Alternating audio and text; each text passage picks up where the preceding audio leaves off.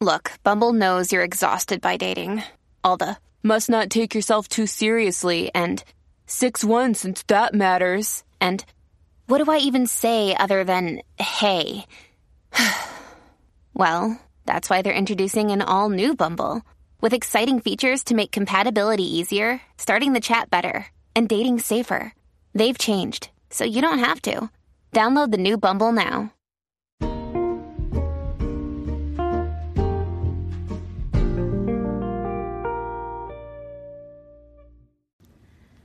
Hello, everybody, and welcome back once again to Dirty Sexy History. My name is Jessica Kale, and all week I've been seeing articles about bathing.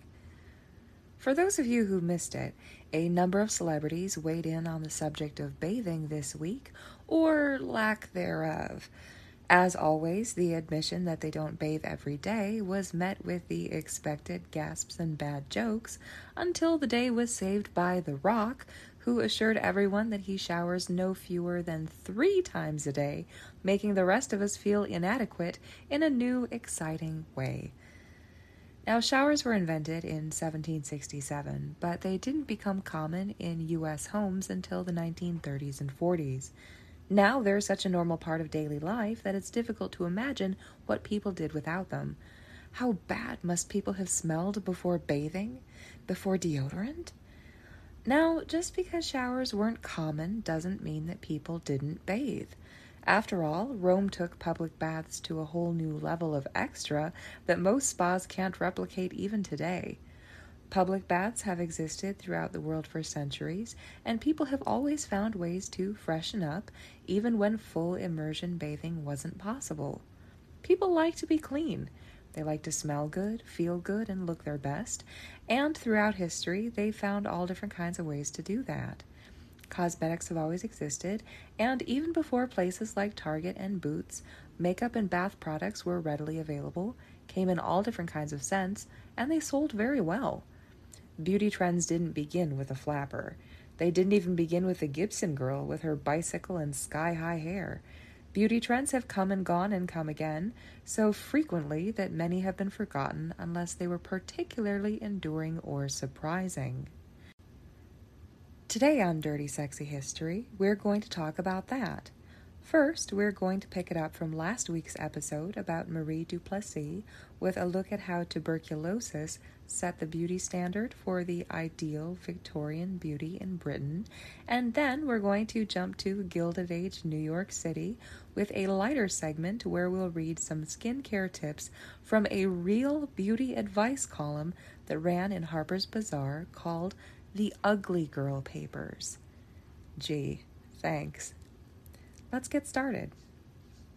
Picture the ideal 19th century English beauty pale, almost translucent skin, rosy cheeks, red lips, white teeth, sparkling eyes. She's waspishly thin with elegant collarbones. She's so prone to fainting that little couches have been left in strategic locations in case a minute disturbance startles her into losing consciousness. This shouldn't be too hard to imagine. Numerous depictions of the so called English rose survive to this day, and the image is still held up as the gold standard for Caucasian women thin, flushed, physically weak, and naturally submissive. At this point, it's so embedded in the Western psyche as the natural definition of feminine beauty that it doesn't occur to us to question it. Of course, it's beautiful. Why wouldn't it be? Well, by the 19th century, beauty standards in Britain had come a long way from the plucked hairlines of the Middle Ages and the heavy white ceruse of the Stuart period. Fashionable women wanted slimmer figures because physical fragility had become associated with intelligence, wealth, and refinement.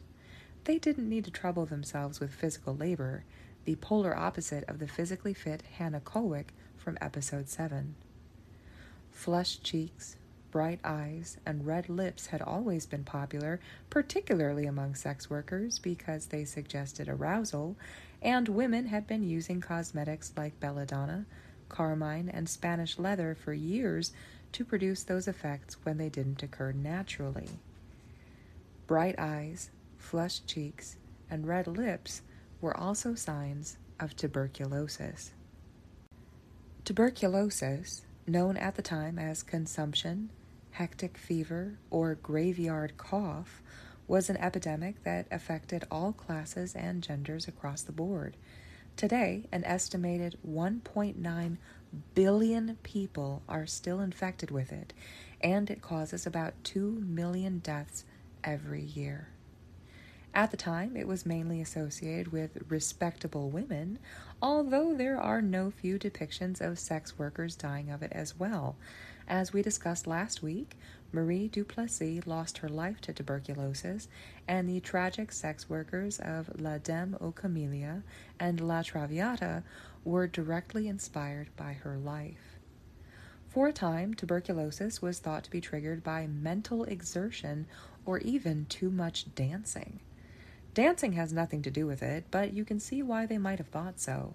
In close quarters, with so many people breathing on one another, dancing would have been an ideal way to catch it. Bizarrely, attractive women were thought to be more susceptible to it because tuberculosis enhanced their beauty. It was noted to cause pale skin, silky hair, weight loss, and a feverish tinge to the face you know, along with less attractive symptoms like weakness, coughing up blood, stomach upset, and organ failure, but a Victorian lady would never mention such things. It was treated rather ineffectively with bleeding, diet, red wine, opium, and laudanum. Although having an active rather than latent case of consumption was all but a death sentence, it didn't inspire the revulsion of other less attractive diseases until the end of the 19th century when its causes were better understood. In 1833, the London Medical and Surgical Journal described it in almost affectionate terms. Consumption neither effacing the lines of personal beauty nor damaging the intellectual functions, tends to exalt the moral habits and develop the amiable qualities of the patient. Oh, well, that's okay then. Of course, tuberculosis didn't only affect women. The idea that it was caused by mental exertion, along with the not inconsiderable number of artists and intellectuals who lost their lives to it, also led to its association with poets. John Keats died of it at age 26. His friend Percy Shelley, also infected, wrote tributes to Keats that attempted to explain consumption not as a disease, but as a death by passion. Interestingly enough, a symptom that is unique to consumption is spes phthisica a euphoric state that can result in intense bursts of creativity. Keats's prolific final year of life has been attributed to his consumption, and spes phthisica was viewed by some as necessary for artistic genius. As Alexandre Dumas wrote in 1852, it was the fashion to suffer from the lungs. Everybody was consumptive, poets especially. It was good form to spit blood after any emotion that was at all sensational, and to die before reaching the age of 30. Because of its association with young women and poets, the disease itself came to represent beauty, romantic passion, and hypersexuality. As far as illnesses went, it was considered rather glamorous, and in a culture half in love with death, it inspired its fair share of tributes. There are numerous romantic depictions of young women wasting away in deathbeds at the height of their beauty. Women with consumption were regularly praised for the ethereal loveliness that came from being exceptionally thin and very nearly transparent. Now, picture that ideal 19th century beauty again. That complexion is almost a pallor, and you can see her veins through her skin. Those lips, eyes, and cheeks are all indicative of a constant low grade fever. Her teeth are so white they're almost as translucent as her skin. And her figure? She's emaciated due to the illness and the chronic diarrhea that comes with it. Rather less glamorous, isn't it? If she faints, it's more to do with the lack of oxygen in her blood than the tension of her corset. The sicker she gets, the more beautiful she becomes until she's gone. The beauty is all the more poignant because of its impermanence. This beauty can't last, and it's as deadly as it is contagious. Only a fool would wish for it. So, what's a healthy girl to do? Well, if you didn't have consumption but wanted the look, there were two things you could do. Wait. At its peak between 1780 and 1850, it is estimated to have caused a quarter of all deaths in Europe. Statistically, you would have a fair chance of getting it. Or two, you could fake it. Corsets could narrow the waist, of course, and in some cases encourage a stooped posture, and necklines were designed to show off prominent collarbones. As for the rest, well, there were some other things that people could try. Arsenic complexion wafers were sold over the counter and recommended by doctors to improve the skin. Although arsenic was known to be toxic, it was used throughout the 19th century in everything from dye to medication. Eating small amounts of arsenic regularly was said to produce a clear, ghostly pale complexion. We're not just talking about clearing up acne here. Some of these portraits just about glow in the dark. Courtesan and 19th century beauty influencer Lola Montez reported that some women in Bohemia frequently drank the water from arsenic springs to whiten their skin. Lola herself recommended soap and water, but that's a story for another day. If you don't fancy ingesting poison, you could always apply it topically. Lead has been used as the primary ingredient for ceruse and other forms of foundation and powder for centuries. Of course, it was known to cause skin problems over time and, you know, lead poisoning. In the 19th century, it was still a common ingredient in paints and skin enamels in Europe and the United States. Once your foundation's done, it's time to highlight. Sure, lead will make you white as hell, but it's a flat, chalky white. And to look like you're dying of tuberculosis, you really want to be see through. One way to achieve this was with a layer of lavender powder. Not lavender scented powder, we're talking about powder that is actually purple. See, purple cancels out any warmth in the skin, so it doesn't make you look purple, but it does leave skin looking a little colder and slightly blue. Perhaps the best example of this effect that you can still see today is John Singer Sargent's portrait of Madame X. The model, Virginie Gautreau, was known to use lavender powder to create her dramatically pale complexion. She was said to be a master of drawing fake veins on with indigo, and she painted her ears with rouge to add to the illusion of translucence. Speaking of which, rouge was everywhere. Made from carmine or toxic bismuth or vermilion, it was applied to cheeks, lips, ears, and sometimes even nostrils to make them appear transparent. It came in liquid, cream, and powder forms, and Napoleon's Josephine is said to have spent a fortune on it. Finally, to achieve the ideal, feverish, sparkling eyes, some women still used belladonna, which is very toxic and could actually leave you blind, while others tried putting lemon juice or other irritants in their eyes to make them water. Eyes, eyelashes, and eyebrows could also be defined. Eyeliner and mascara did exist in various forms, and eyebrows had been filled in or penciled on for centuries. In the Ugly Girl Papers, a 19th century beauty column, S.D. Powers recommended a subtle application to enlarge the eyes as actors used on stage. This was one of her better tips. In the second half of today's show, we're going to take a break from tuberculosis and check out some skincare tips from Gilded Age, New York.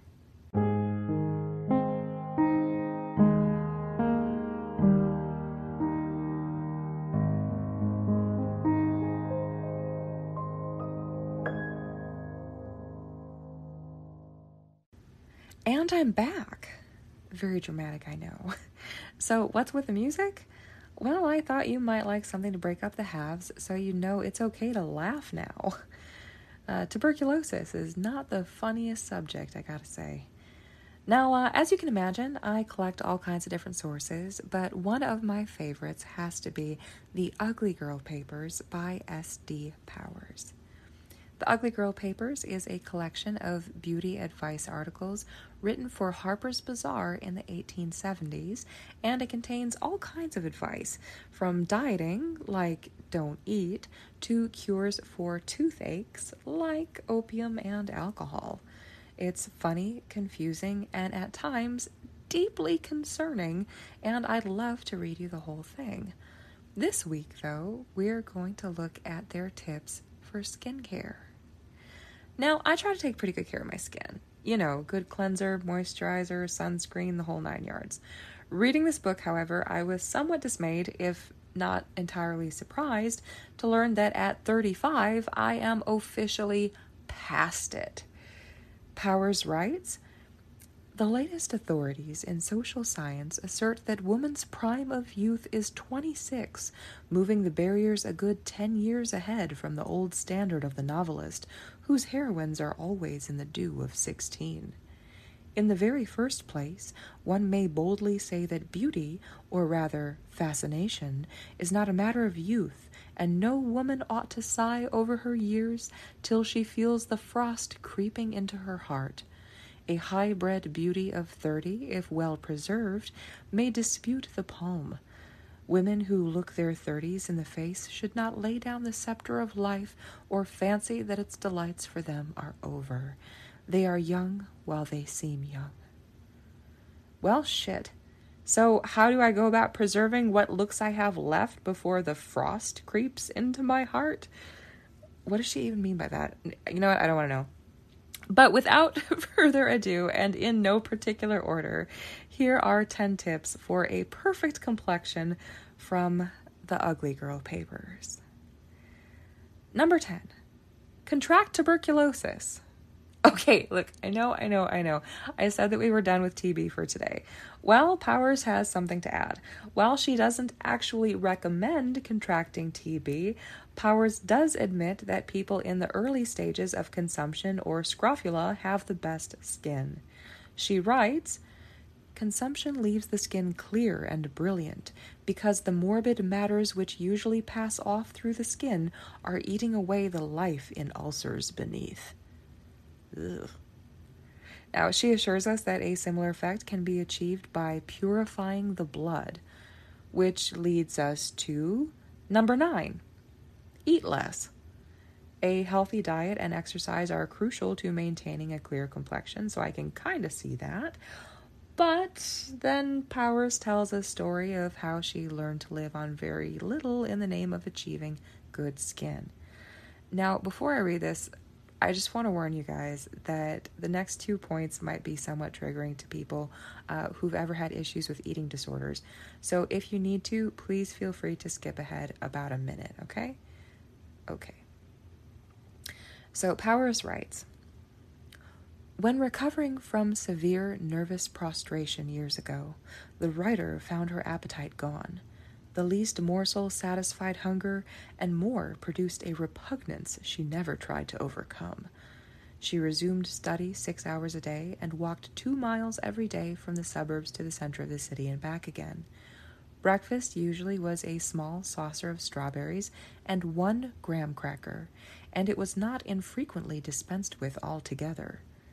Lunch was half an orange, for the burden of eating the other half was not to be thought of, and at six o'clock a handful of cherries formed a plentiful dinner. Once a week she did crave something like beefsteak or soup, and took it. Okay, now look, I take my health seriously, but I'm not sure it's a good idea to live on nothing more than a handful of fruit and a single graham cracker every day. In case it wasn't clear that the author has a pretty severe eating disorder, she also suggests the next tip. Number eight, Purge with charcoal. One foolproof way to purify the blood is to use charcoal as a purgative. Not only can you clean your face with it, but your guts as well. She writes To clear the complexion, take a teaspoon of charcoal well mixed in water or honey for three nights, then use a simple purgative to remove it from the system. It acts like calomel with no bad effects, purifying the blood more effectively than anything else. But some simple aperient must be not be omitted, or the charcoal will remain in the system, a mass of festering poison with all the impurities it absorbs. That's right, you should purge with charcoal for three nights for this to be effective. If a mass of festering poison in your stomach doesn't sound like a great idea, she does point out that it's better than calomel or mercury chloride. God, I hope so. Alternatively, you could try number seven use opium as a skin tonic. Powers writes The opium found in the stalks of flowering lettuce refines the skin singularly and may be used clear instead of the soap which sells so high. Rub the milky juice collected from broken stems of coarse garden lettuce over the face at night and wash with a solution of ammonia in the morning. Yeah, that's right. The opium found in lettuce. What? Well, it turns out that she's not completely off her rocker. The milky juice in lettuce stalks is a fluid called lactucarium, otherwise known as lettuce opium. It's a mild sedative and can produce feelings of euphoria. It can also be reduced to a thick substance that can be smoked like opium. It was a drug in the United States in the 19th century, which was used as a weaker alternative to the real thing. Learn something new every day. Number six, wrap your face in dandelion leaves for six weeks. A small dose of dandelion every other night will assist in refining the skin, but it will be at least six weeks' work to effect the desired change, and it will be a zealous girl who submits to the discomfort of the mask for that length of time. The result pays. The compress acts like a mild but imperceptible blister and leaves a new skin soft as an infant's. So, before there was microdermabrasion, you could wrap your face in stinging dandelion leaves for six weeks to raise a giant blister over your face that could be peeled off, and voila. And all it took was a month and a half of intense discomfort and not showing anyone your face up close. No problem. Number five, beat the heat with cream of tartar and saltpeter. In the summer, the system should be kept cool by bathing at night and morning and by tart drinks containing cream of tartar. Small quantities of niter, prescribed by the physician, may be taken by very sanguine persons who suffer with heat. Niter, or potassium nitrate, also known as saltpeter, is an ingredient in gunpowder. It's toxic in high doses and it can cause headaches, upset stomach, and kidney failure. Maybe don't drink it. Number four, avoid cold. Be careful of all things to avoid a chill. This deadens the skin, paints blue circles around the eyes, and leaves the hands an uncertain color. Now, I don't know about you, but I wouldn't want my hands to be an uncertain color underneath my gloves. My God, what would people think? Number three, take arsenic pills.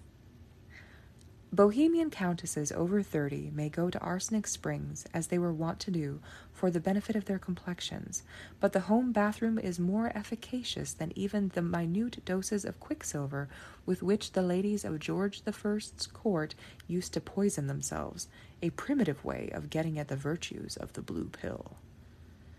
Now, that's not Viagra she's talking about, but arsenic, okay?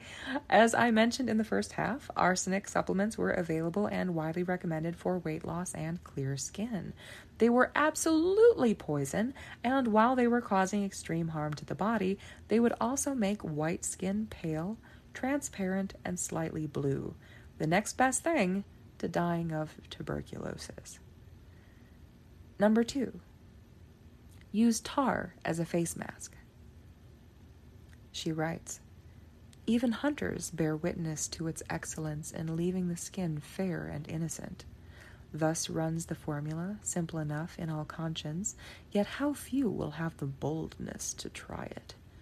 Mix one spoonful of the best tar in a pint of pure olive or almond oil by heating the two together in a tin cup set in boiling water.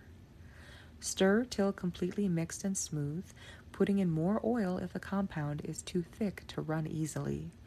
Rub this on the face when going to bed, and lay patches of soft cloth on the cheeks and forehead to keep the tar from rubbing off. The bed linen must be protected by old sheets folded and thrown over the pillows. The odor, when mixed with oil, is not strong enough to be unpleasant. Some people fancy its suggestion of aromatic pine breath, and the black, unpleasant mask washes off easily with warm water and soap. The skin comes out after several applications, soft, moist, and tinted like a baby's. Now, I'm not sure which hunters were using this tar face mask, but the idea of mountain men like sleeping with tar on their faces is hilarious to me. Uh, it does sound a little bit like something that happens to you before you're covered in feathers. And finally, number one have a daughter? guarantee her future beauty with malnutrition. Powers writes Some mothers are so anxious to secure this grace for their daughters that they are kept on the strictest diet from childhood.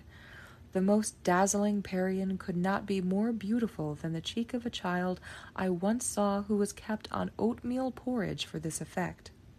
At a boarding school, I remember, a fashionable mother gave strict injunctions that her daughter should touch nothing but brown bread and syrup. This was hard fare, but the carmine lips and magnolia brow of the young lady were the envy of her schoolmates, who, however, were not courageous enough to attempt such a regime for themselves as nice as it would be to have carmine lips and a magnolia brow, eating nothing but bread and syrup is a terrible idea, and it's even worse if you're inflicting this diet on a child. In the 19th century, you might be able to get away with it as a wealthy eccentric, but these days, child services would and should be called. well, I hope that you have learned as much as I have today. if you would like to read more from the Ugly Girl Papers, and you absolutely should, this book is incredible.